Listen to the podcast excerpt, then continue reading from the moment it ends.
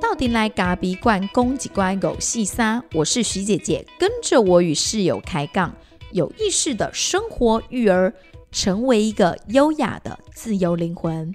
大家好，我是徐姐姐。大家好，我是室友。今天呢，先来回复一下我们的咖啡粉。有一个鸡腿妹妹，她说好喜欢听哥跟姐聊天，跟之前在店里和姐聊天时一样，每次都有一点点的启发。这应该是我们之前的攻读生妹妹。对啊，很可爱哈、我也很希望我自己的这个咖啡馆五四三的节目可以给大家一点点的启发。我也可以给别人一点启发嘛，所以就是我们的节目应该是蛮正向的。没错，因为像我们的铁粉小熊，他也讲了，就是给了我很多很多的心灵启发。其实这就是徐姐跟室友想做的，不只是一间咖啡馆，更多的是给大家很多的滋养和人生当中的启发。让他们有一些方向了，就是呃，不管在遇到任何的情况底下，嗯诶 m a y b e 听听到我们这种熟悉的声音，不管他在台湾或者在世界的各个角落，他们都可以有一些感受到一些温暖，嗯，这是一种熟悉的感觉。那你那边呢？有没有什么样的咖啡粉？当然有啊，我这那边咖啡粉说什么？一个 V V V I P 嘛，是对，他就说非常爱我们，他想要陪我们到世界末日。好，对，我们也想要陪他到世界末好日。，OK。对，那今天我们要来跟大家分享一下什么呢？这几天呢、啊，我们有带上周我们有带孩子去露营，对。那三天两夜的露营就是特别的悠闲，因为我露营其实很喜欢两个晚上，因为一个晚上就觉得很忙，搭完帐之后，虽然不是我搭啦，搭完帐之后，是我搭。隔天啊，隔天又要匆匆忙忙又要收帐，然后我就常常觉得哦，怎么露营回来之后觉得更累，露营平均收帐的时间，搭帐完之后收帐的时间嗯大概是间隔大概十八个小时之后，你就要收就要。收那个帐篷，对，所以那个收帐的时候，你的心情就会觉得哦，又来了，又要收了，才刚收完才刚搭完吗，？对，对，所以两天的一个露营的行程，有其实有时候对我们现在来说，我会觉得有点短，就是觉紧得对，好像还没有放松到，没错。然后又要马上赶着又要收拾，又要回家了。没错，后来我们真的觉得三天两夜露营是最舒服的。中午有一点点的空白时间，是你可以坐在那边好好的喝咖啡。对，舒服看书，然后想一些可能 maybe 是店里的事，或者是不是店？里的事。你有也没在想店里的事吗？我时时刻刻都挂念我们的店里。好吗好的，对，好。那我觉得那种很简单的大自然生大自然生活是蛮不错的。那我今天很想跟大家分享，就是怎么去简单生活。因为我这几年来其实也都在落实所谓的简单生活。然后，其实第一个就是我上个礼拜吧，在店里有一个客人，他跟我分享，因为他孩子其实还是个小 baby，然后他知道我的孩子三岁就送去幼儿园，他就瞪大了眼睛跟我说：“哈，三岁可能表达都不是很清楚，你送去幼儿园，你不怕被人家儿虐吗？”我就说：“诶，我没有想过这个问题耶。”我就说：“嗯，你怎么会有这样的想法？”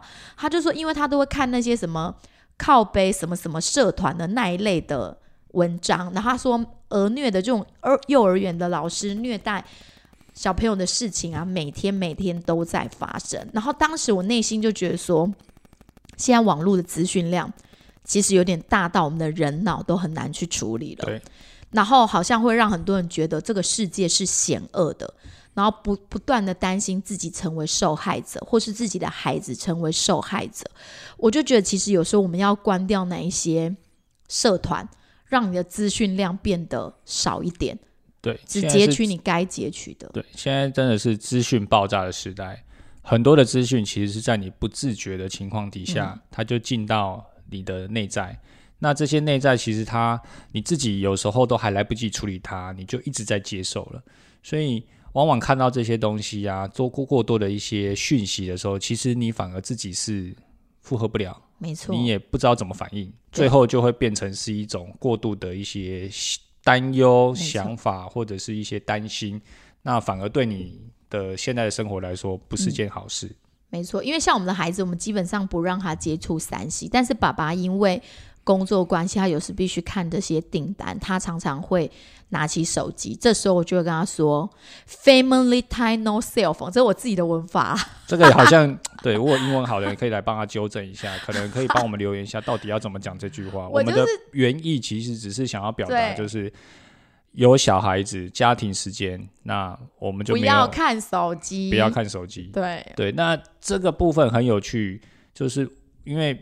有时候工作关系、电影关系，我们会提早回到家里煮饭给孩子吃，或帮孩子弄这些后续的即将要睡觉前的仪式啊，这些东西。所以我一定要提早回家。对，因为徐姐一个人，你知道吗？因为一打二，其实有一点辛苦了。但是我们就是做老公的，我们就是一定要 作为对作为室友的人，我们一定要一定要好好的来帮助他嘛。所以我们就回来了。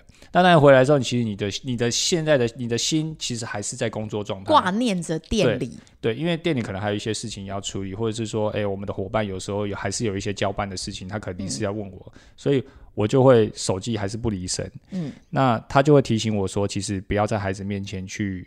拿起手机这件事情，而且我觉得你自己无时无刻在拿那个手机，你你其实脑袋一直在处理的东西是很碎片的，对，然后不见得有效率。对，后来又发现这样子处理事情的状态其实是不是很好的？对，所以后来慢慢的我就决定，我就想说，那好，那既然这样子，我就跟我的伙伴说，我只要一下了班，基本上是在我孩子睡觉之后，你才找得到我。这中间的时段有什么问题，自行解决。如果没办法解决，只有拨家里电话，拨我家的电话，你才找得到我。如果没有拨我家的电话，就代表你们没问题。那有时候没有消息就是最好的消息，所以那就那就这样子就 OK 了。所以我觉得简单生活的第一步，对我自己而言的话，就是把手机暂时的关掉。我觉得在育儿这几年来，我改掉了就是使用手机的习惯。因为很多时候孩子在身边，我就不会拿着手机，所以有时候那个讯息我都是会在一两天之后才去读到。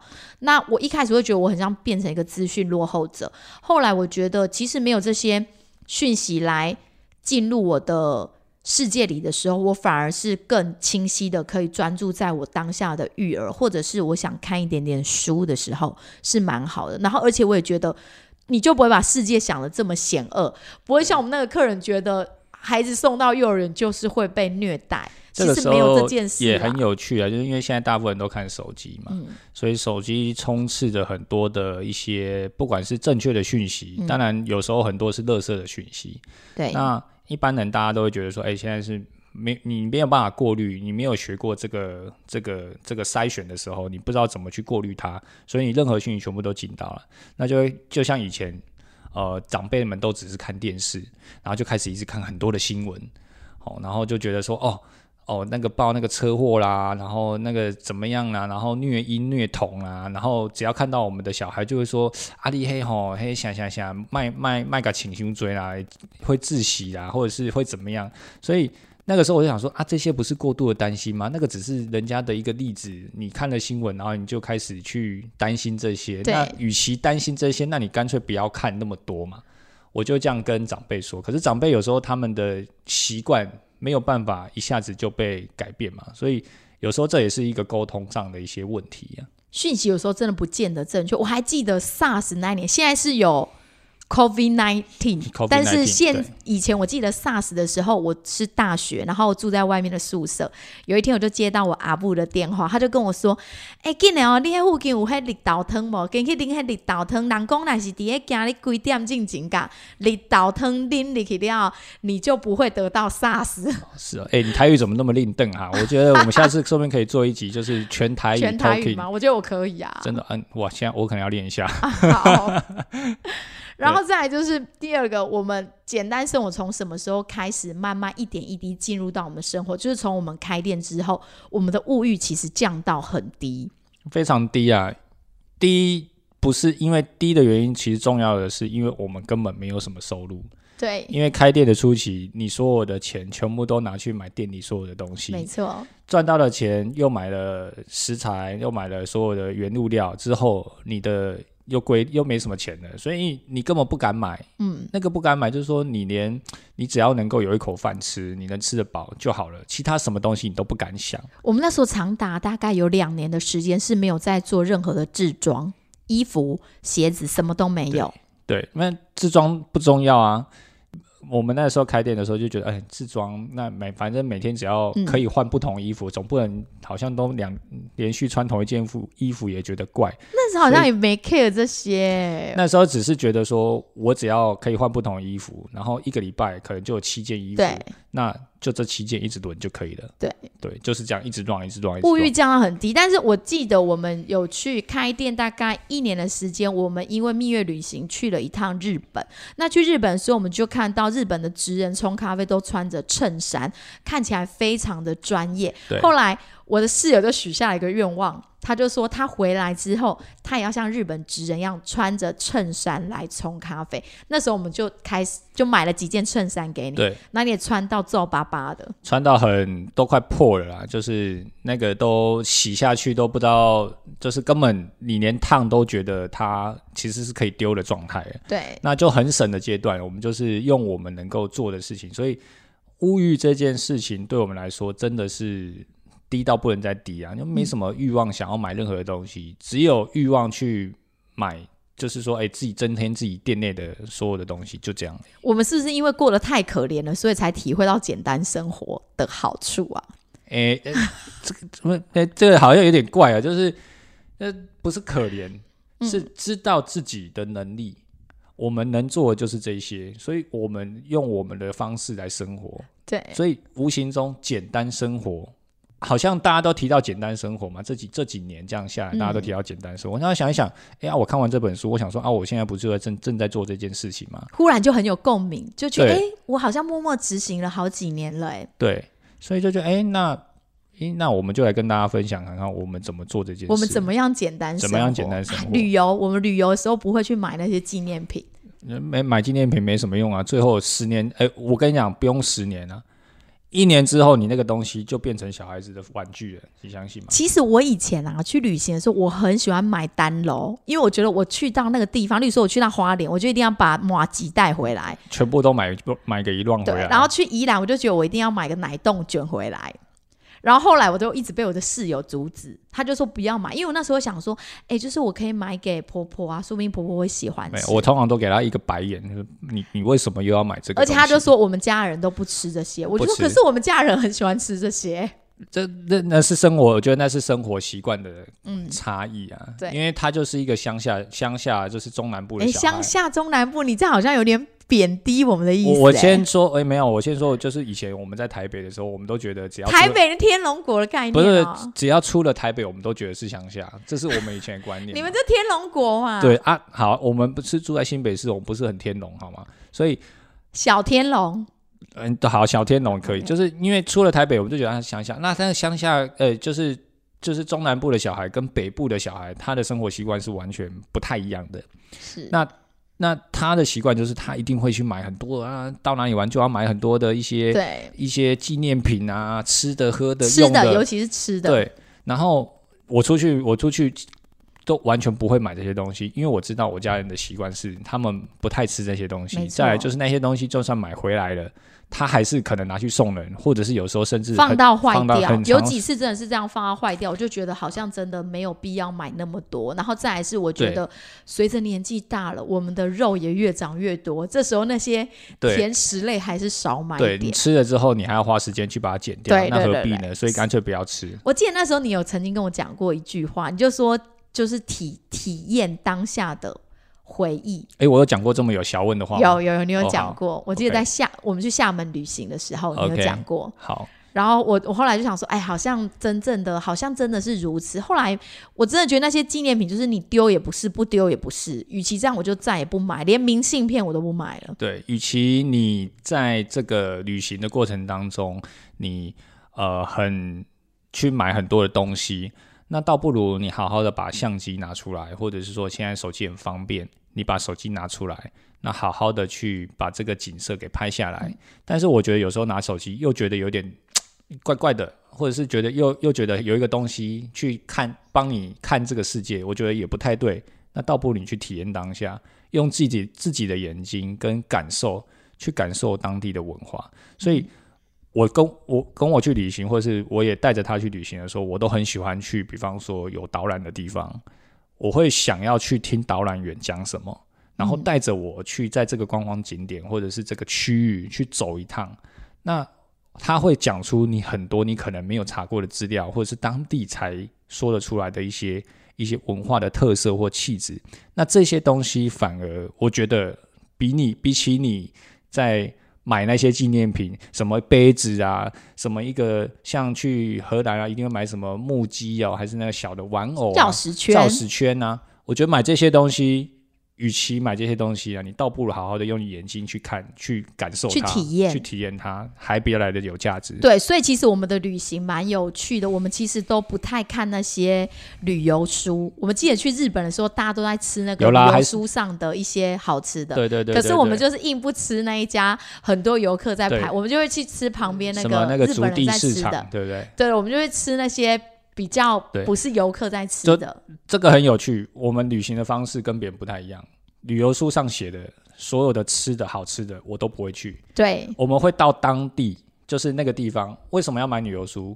旅游书只是帮助我可以到那个地方。交通指南。对，然后到那个地方之后，我就会开始把我的眼睛张开，看当地人都去哪一家，对他们都在吃什么，他们在吃什么。然后我就会走过去问他们啊，像日本有一些地方，他们的英文能力不是这么好，所以我们就会进去啊，可不可以吃这样子？他们说可以啊，他们就用笔的啊，我们用笔的，对，所以大家都用笔的，完全没有踩到雷，都非常好，都非常好吃。然后它因为它是传统的老店，它还不准你拍照，所以你连相机拿出来机会都没有。对，所以真的完完全全也是体验那个那个生鱼片寿司在呃师傅。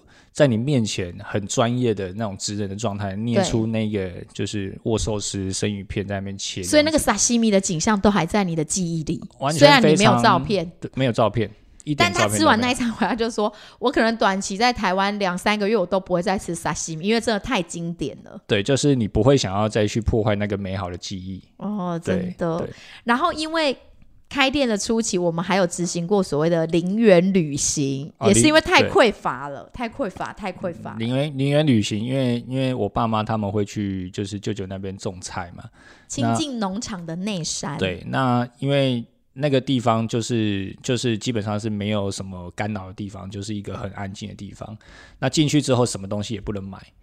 那我们只需要做一件事，其实也没有零元啊，还是有一点点交通费，我们就把车子开到。那个入山口，入山口，然后舅舅出来载我们，然后我们就把我们就是生活必需品，就是比方说衣服啊，然后孩子有孩子的衣服、尿布、尿布这些带着，然后就进去了，然后就吃爸妈的。对，零元旅行其实就是吃爸妈。对，然后我们一住就会住五天。对。就是五天，然后就是待在那个山上里面，然后跟爸妈、跟舅舅，然后可能忙一些农务啦，然后看着孩子在那边跑来跑去啊。对。然后当下你会觉得，其实不花钱，你也可以哎享受到很多一些自然或者是一些安静的时刻。那其实比起花钱，好像来的更。哎，那是你很幸运啊！你有这样的资源，不一定每个人都有这样的资源。可是我觉得，你其实如果你家里有脚踏车，或者是你其实有一个摩托车，你可以骑到。比方说，像我们最近的地方，可能是都会公园或者是一些绿地的地方，对，那它就很好啦。没错，对，那当然是首先你要先觉得，哎，绿地这个地方是好的啦。每个人每个人觉得喜欢的东西不一样，所以你可以去找寻你自己觉得喜欢的这种生活的方式，然后尽量让它简化，不要让太多的金钱或物欲绑住你，就是觉得哎一定要买什么那。才会有价值，或者是你一定要到什么很很 I G 打卡景点去，因为像我们两个其实比较怪癖，我们两个其实就是。不太去所谓的什么网红景点，其实你可以相信，我们可能有一点人群恐惧症，有可能就是 主要是人家说现在很夯的地方，我们绝对不会去。呃，对，打卡的地方绝对不去。对，就是说，哎，那个什么亲子的什么公园，现在很多人去，我们绝对不会去这些地方，因为我们就觉得去人挤人实在太没意思，我宁愿去一个很海阔天空的地方。就是都没什么人的地方嘛，所以是跟一跟我们去吹海风的感觉很像，对不对？没错。对。然后再，其实我们结婚这件事好像也蛮简单的，我们算是裸婚，就是因为没有什么东西，然后就裸婚。那裸婚就是有啦，我送你一个咖啡豆，你还忘记？他送我一个生豆，就当做求婚戒指，哎，大家觉得这样行吗？咖啡粉们？当然一定行啊，为什么不行？可是也没办法，你也到现在了，好像也是，因为那时候已经面临过创业的那一种很。很拮据的感觉。其实我们很没有特别的去在乎那一些眼光，对因为我真的觉得，并不是排场越大，你就会过得越幸福。对，嗯，所以就一切从简。我们也本来是连婚纱都不拍了，因为觉得婚纱这种东西就是 挂在那儿，到底要收在储藏室还是摆出来，也觉得蛮纳闷的。但是因为刚好长辈们还是会觉得说，女孩子最漂亮、花样年华的时候就是这段时间，你一定要做个纪念，不然你以后会后悔。所以我们就去拍了二十张，然后一张都没有追加，。我们还跟那个就是婚纱公司说，吼，那个我们有没有那种方案，是只要一本相本，然后跟一个大图这样子而已。对我们就是只要这样子。然后刚开始他也觉得说，你们怎么很奇怪啊？然后说连白纱都不用，我就说白纱也可以换的，就不需要穿白纱。然后有那些小卡周边的一些什么卡片真的不用了，对，全部都不用。然后他想说，哎、你们这两对夫妻是怪咖吗？没有，因为我自己很要这样子？有感呐、我每次结婚拿人家小卡的时候，我其实也都觉得拿回来家之后，我就想说，我到底要收藏在哪里？那是好朋友的照片，讲话哦。好朋友照片，我如果把它回收，我又觉得心里不安。但是对摆在那，我又不知道怎么办。对所以后来我自己就会觉得说，我的照片不要去造成别人的困扰。对，所以我们后来就决定，我们就什么都没有，只拍了一个婚纱。然后刚开始还觉得，那我们也不要宴客，对什么都不要。然后就觉得说，我们就是只要结婚嘛，反正就生小孩，就这样就好了。啊，两个人又不用又登记制嘛，所以签名签一签，双方没诶、有一个证婚人，就是签一签，这样就好了啊，啊没有必要搞得这么复杂。嗯，那个时候的想法，很纯粹的想法是这样。所以我们就很简单的希望可以裸婚，但因为长辈还是希望我们也宴请一下至亲，那我们后来就在咖啡馆里面泡咖啡，请大家喝一下。对，就有点 buffet 的形式啊。对，这就是我们很简单的结婚方式，不一定每个人都会喜欢啊，只是说我觉得这样子很简单的把它完成了，我自己现在回想起来也觉得蛮好的。对，嗯应该说，呃，幸福，我有谈到这件事，就是说幸福的定义是什么？那其实我们我们自己归结出来，我们觉得不一定要呃铺张啊，不一定要很夸张啊，然后有很多的仪式或很多的排场，那我们只要简简单单，其实一样可以很幸福。这好像是已经是面临那种老夫妻的感觉哈，对啊，是可是可能我们俩就喜欢，我们俩就有一点怪。所以是年轻的时候就有老灵魂，那我们应该会越活年轻就对了。对，OK，然后再来就是谈论到买房子，我觉得年轻人在你成家之后，你都会很想要买房。对，然后我们也是，因为我们也会想要有自己的空间，一个简简单单的空间。那我们的房子其实我们执行的是一种裸住的方式，啊，什么都没有啊，就是把妈妈家里的两三条棉被，还有自己的行李，对，就搬过来这样子。对，然后我还现在还是我们家的沙发，那不算沙发，就算以前的阿布的嫁妆，对不对？就是以前那种椅子。子木椅，然后那木椅上面还有那种大理石的这种，我相信现在家里可能阿嬷阿嬷那个时期都会有出对。现这样的这样子的一个，然后那个那个边还是那种有点像窗花边那种窗花边，我们完全没有买任何的家具。对，更扯的是，我们连现在睡的床都是前屋主留给我们的。的对。啊，那人家很好睡啊，为什么不睡？我们只要换个床巾啊，然后包床啊，稍微给它整洁，嗯。就是清洁一下，这样就很好睡啦。所以一直到现在，其实我还是睡前屋主的床。如果前屋主你现在在有听我的 podcast 的话，他应该觉得很感动啊。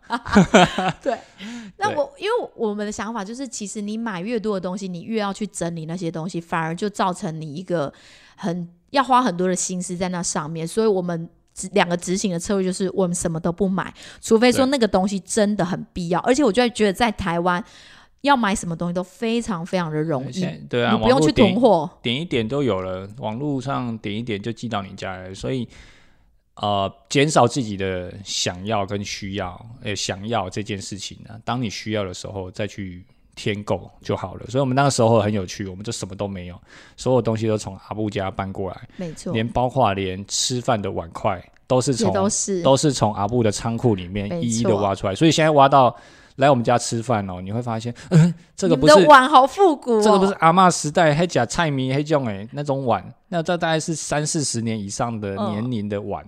那我们用起来是觉得还蛮习惯的啦，但是对很多人来说，在他们家是不会出现的，可是，在我们家会出现。那因为我们都是挖阿木家的，所以好像我们是一个那个偷 女儿贼，女儿贼，对，所以就是就是这样的情况底下，那因为创业维艰，所以我们会觉得很多东西其实它只要可以用，然后我们就会去想办法，那让它可以用就好了。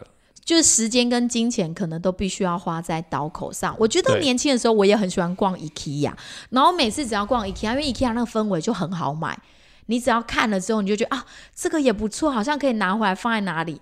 可是我不知道从哪一天开始，我忽然逛 IKEA 的时候，我就跟我的室友说：“哎，其实什么都不用买，我逛 IKEA 之后，我觉得我该回家打扫了，因为它其实所有摆的东西就是一种很极简约的感觉，没有过多的东西。”然后就想说，其实这些东西瓶瓶罐罐呐，还是一些一些收纳的东西。其实你家里的那一些盒子，你可以发挥那种生活智慧网的概念，一些什么喜饼的盒子，或者一些淘汰的保鲜盒，你都可以拿来收纳。那你没有必要一定要去买那一些就是里面的东西。所以我每次我现在逛完 IKEA 的感觉就是，哎，我们可以回家打扫了。对，然后打扫一个区块之后，我就觉得，哎，感觉心里就会觉得很踏实。其实我们很少逛 IKEA。我们逛 IKEA 都有一个目的，就是要添，可能要添购店里的一些椅子啦，或者是一些小小的东西，或者是一些收纳的东西，都是店里的东西啊，不是家里的东西。对，所以我跟他说哈，我们这种 IKEA 的地方不要少去，哎，尽量不要去，因为每次去呢，没有个没有个上万元是出不来的。那你就说每次去我都要花那么多钱，那与其这样，我就减少去的次数，所以越少去呢，就不会买。那去越多越会买，所以这种地方还是避免。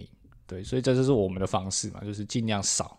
好，那少不见得就是少啊，少说明又变多嘛，对不对？就是你其实心灵上你可以更空间更宽的，你不一定要在你的房间里面摆很多的东西，你也可以就是什么都没有，就一张椅子，这样是很好的。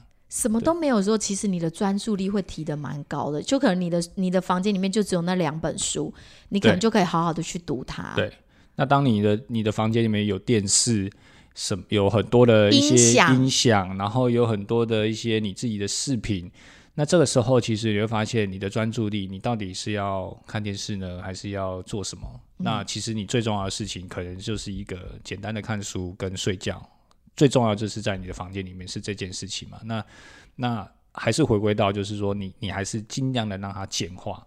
不要有这么多的东西，那你的、你的、你的整个的身体的的情绪各方面，你都可以更平衡，那可以更沉静，那你可以更专注的去做你接下来要做的事情。嗯，但是我记得啊，在育儿后面的几年，就是孩子大概大概可能我们大宝大概两一两三岁的时候，那时候其实我顾孩子会顾到有一种昏头转向，我不知道。咖啡粉妈妈们会不会有这种镜头？就是你顾小孩顾到你已经不知道你自己是谁了，然后你出门的机会也很少，然后你就会开始透过孩子在睡觉的时候，你就开始上网买东西。网购对，然后那时候就很喜欢，很久都没有再买衣服了。然后那时候可能手头上不能说宽裕，就是没有那么大的经济压力，然后我就会开始上网去买那些东西，舒压，买我自己的鞋子，买我自己的衣服。然后一包一包寄过来的时候，就被我的室友发现。对他，他很有趣。他买完之后，他还会偷偷的说：“哎，我出去一下。”然后就拎，就是拎回来之后还不会给我看到，他可能会先藏在某一处。然后有一天的时候，我想说：“哎，啊，你为什么这边有一个鞋子？啊，你这件衣服什么时候买的？我怎么没看过？”然后就慢慢的被我套出来，原来他夜里，因为我们是室友嘛，室友的关系，所以他深夜里默默的就自己在那边上网去买东西。那我可以理解啦，可是有时候买到的东西就是黑就暖啊，很 便宜没有错，便宜没好货，便宜没好，哎，对了，也真的是没好货，所以有时候穿个两三次它就坏了。那我想说啊，你花两百块买一双鞋子，然后你穿两次就坏，然后你买了五双，好，你可以穿十次，好不好？那你倒不如买一双好一点的，然后舒服一点的，那你可以穿久一点的。那个就是一个价值观的差异，嗯，所以我就说，那你为什么一定要网购呢？他当然就是就是，他就讲出他的两三百可以多买几双啊，是不是？所以我就会跟他，他就开始分享他的那种心情嘛，就是说，嗯那种就想买，就想买。那我就说，那你买你会觉得开心，可是买完之后穿了之后，你并不会开心啊。那你为什么要买呢？但我买了当下，我就觉得我很舒压，然后收到东西的时候就有一种惊喜的感觉，很像收礼物的感觉。那时候我觉得，身为一个全职妈妈，很需要透过购物来得到快乐。可是后来我又发现，那个快乐好像维持两三天之后，就慢慢的不见了。然后我又会开始想说，哇，这个东西有点烂了，凉鞋穿没几次就坏，我到底要拿丢还是不丢？粘还是不粘？这通常就很纠结通常就丢，因为我也不太想帮他修，对，所以就是让他丢掉好了。所以后来我就觉得买买这个东西啊，购物那种得到的快感，其实不是只有在我身上。我发现我自己的姐姐，她们在育儿过程也很喜欢透过这种购物来得到自己的那种存你确在的感觉。定你姐姐现在没有在听没差、啊，她也无所谓。OK，好，姐姐你被 take 了，对，然后但是那个高兴，我跟你讲，我姐姐买更多，她买买之后买不下、穿不下衣服，还会全部都送给我。OK，所以那你就跟你姐姐说，其实你其实你们可以多买一点，然后放到我这边来就可以了。所以我后来现在也不买了，因为我觉得在网络上的快乐只有给我几天的时候，我现在开始后来不买。我现在的东西就是尽可能衣服的部分，我也是在执行一种只出不进。所以上一集有聊到孩子的玩具，我不是只有对孩子的玩具这么残忍，我对我自己的物品也是。目前这个阶段，我觉得都柜子都还有点满的状态。现在就连我的室友要买衣服，我也会跟他讲，你只要要买以前，你先找一件你真的不会穿到的，你说买一件丢一件吗？对，就是你要先丢，你才能再进，不然就不要再进了。是哦，可是这很难啊！你啊，他每你每天都要去翻你的衣服，你到底哪一件才可以丢嘛？这有时候买东西是一种，像他刚像徐姐刚刚说的，就是他其实就是一种物欲嘛，就是说，哎、顾顾孩子顾到很郁闷，然后你嗯觉得你就是一种买东西的冲动。那男性买东西就比较理性一点点，就是嗯，是这样吗？就像我现在我最近我在跑步嘛，就大家知道我在我在我在练跑步嘛，那冬天超级冷的，所以我缺了一件长袖的薄的可以运动的衣服嘛，那我就开始去去找。那当然，大家运动跑步运动最好用的就是，比方说像你迪卡侬这种，就是他是我的好朋友嘛，那我就去那边买。那去到现场我还找不到我的 size，所以我还透过再再回来之后才去网络上买，那一件一百多块，两百两百块。买个两件，你可以穿一个一整个冬天，然后大家这样轮流洗，所以那个东西其实是你真正需要的东西。那你穿完之后，你跑步会很舒服，你也没有压力，那反而它是真正你需要的东西，那就买它。那如果像不需要的东西，其实超过自己所能够负荷的物质的这种东西的时候，其实你就要考虑了。就像我们之前你自己有感受到吗？你有买什么东西是超出你的能力范围，然后你买拥有它之后，你反而有很大压力？比方说像房子，其实就有一点点像是这样的感觉的啦。但是所以现在很多人用租屋，不一定要买房，其实是也可以的。对这个也是可以的，那是你的自己每个人的一个喜欢的生活的方式式。对，那当然现在因为有孩子了，那之前我们有一台旧车，那那当然那时候也是买二手车，因为没有那么多的压力，但是我又要载货，所以那台车其实是我载货车。那后来当然又变成载小孩，那因为年纪也久了，所以很多一的工台十年车啊，对，十几年了，所以呃，嗯，在在小孩之后，我就觉得他其实有一点问题，然后又不是很安全，嗯所以我们就哎准备了一点点的钱，然后我们想说，那我们就存一下，我们可以买。可是换车，我们就想说，我们想要换车，增加安全性。对，然后我们就想说，那我们就慢慢的看嘛，那看看看，结果我们看的车就会被业务说服了，然后就提前，我们就买下了那台车提前大概半年，对因为我们原本抓的预算到半年后才能再买，对对对，所以提前了半年，你的经济压力就出现了。没错。那这个时候很有趣，经济压力还是一个其次。第二个是，当你买了这个东西，其实你拥有了它，它也拥有了你。为什么会这样说？因为当你买了这台车子，你就要开始想啊，车子会不会被刮到？我要买什么漆？我要买什么呃那个洗车的用具？你就开始每周都要去洗它。对，重点是你还要自己洗车。以前你开进去洗车场就好了。对，是省时两分钟结束。对现在你要花两个小时，你才能把你的车洗干净。然后只要车子脏了呢，你就要觉得啊看了心情就不好不好，你还要再去洗，你才要就要去整理它。所以其实你在买拥有这个物质或中拥有这个东西的同时，其实你也被它拥有了。对，那你就要去转换角度。所以现在现在有看说要车脏了，那就洗啊，车子刮到了没关系，那就烤漆就好。你骗人，什么车子刮到没关系。对。上次我不小心把它 K 到一个 a u t o b i 然后他就超不爽的，脸超臭的。那个是有一点保护自己的心的感觉，因为现在有时候车不是只有我在开嘛，徐那个徐姐也会开嘛，嗯。那她有时候就是就是你知道开车的时候都不知道在想什么，所以有时候就咔一下我觉得我开顺啊，开顺了我就会对比较快安全还是比较重要安全不是车本你的安全很重要，车子的安全也很重要。他根本就开了他的车子。我跟你讲，他就是拥有了这台车之后，后来发现怎么压力更大，然后洗一台车要花两三个小时，因为塞掐 gam 怕啦嘛，然后就要搞了很久。对，嗯那当然，当然，洗车其实只是一种，诶、因为第一次拥有自己的一台完整的新车，所以你后来很，我也很快就发现，其实你拥有它之后，你也被它拥有。对我们两个那时候就就产生了这个结论。我就说，其实人很奇怪，他的你的欲望，就是因为你想要的东西，所以你很努力的工作，很努力的赚钱，去拥有你想要的东西。可是你会发现，每次你拥有那个想要的东西的时候，你好像要花更多的心力再去保护它，或者你拥有这个东西之后，你又想要再更好的东西，你又得再一直追，一直追，对，所以永远追不完那。搞得你生活很忙。对，所以与其这样，那你倒不好好思考你真正需要的是什么。那如果不需要，那就不需要额外的去做所谓的过多的这种物质上的花费。那如果真的需要了，我们也用得到了，那立即立即就买它。那当然，你也要很好的心态调整，东西一定会坏，东西也一定会旧，所以时间就让它这样子慢慢的走下去，它一定有方法嘛，所以不用太 care。没错。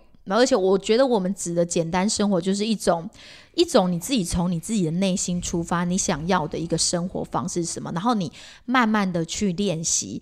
之前也有看到我朋友分享，即便你今天就只是丢掉整理了你的皮夹子里面的发票，也是迈向简单生活的一步。对对所以呃，清洁这件事情，其实我觉得也非常的重要啊，就是打扫。那你可以透过很多的呃，比方说你只是整理一小个角落，嗯那其实也是一种整理。那当你在整理这个角落的时候，你的心也会跟着被整理，你也会觉得舒服。那它就其实其实是慢慢回到你一个很简单的生活的一个状态。那因为你清洁、你整理了，你就知道你自己什么需要，什么不需要，什么可以不要了，什么可以丢了。那你就会知道说，我其实不需要买这么多东西。嗯，然后你有没有觉得你脑袋会更清楚，思路也会更清楚？东西整齐、环境干净，当然会更清楚。哎、我记得我们以前研究所在写论文的时候啊，好多的同学都很喜欢在想不出来方向的时候，就会去刷马桶，或者把自己的宿舍整理的很干净、啊，对整理的很干净，然后整理完之后，你就会忽然觉得，哎、再吃好好的吃一顿饭，休息一下，然后你就有感觉了，对，有创作的感觉了。所以创造力的来源就是又谈到上次有谈过，就是创造力的来源，说不定其实用在小孩身上是通的，用在大人的身上嗯其实也是通的。把你的东西开始整理，然后把它东西变少，你的专注力提升了，你的心沉静了，创造力就出现了。没错，所以当你想不出来的时候，你就打扫嘛，是这样吗？嗯，就可以去打扫。所以像呃，我之前呃可以分享我自己的例子，就是因为我们常常要配很多的配方嘛。那当配配方的时候，就是我最烧脑的时候，因为里面有很多不确定的因素，然后你要去尝试，然后每次试呢也不一定马上会就会成功，也不一定马上就会有你想要的效果。对所以你就要很真的是很烧脑力，你就要脑袋一直在转，一直在转。可是呃，转久了之后，你会发现说你根本想不出来，你越越在这个投入在里面的时候，你反而脑袋是越空白的。嗯，那与其这样，我最后就回到回来，我就开始打扫我的烘豆烘豆烘豆的区域，把我的烘豆区域开始整理，把豆子整理干净，把我的那些麻布袋整理好、整理干净。哎，最后发现说，哎，马上不知道为什么哪来灵感，你就觉得，哎，我现在有这只豆子，那我可以配哪一只豆子？然后它可以创造出，可能可以创造出什么风味？哎，果不其然，真的可以创造出来。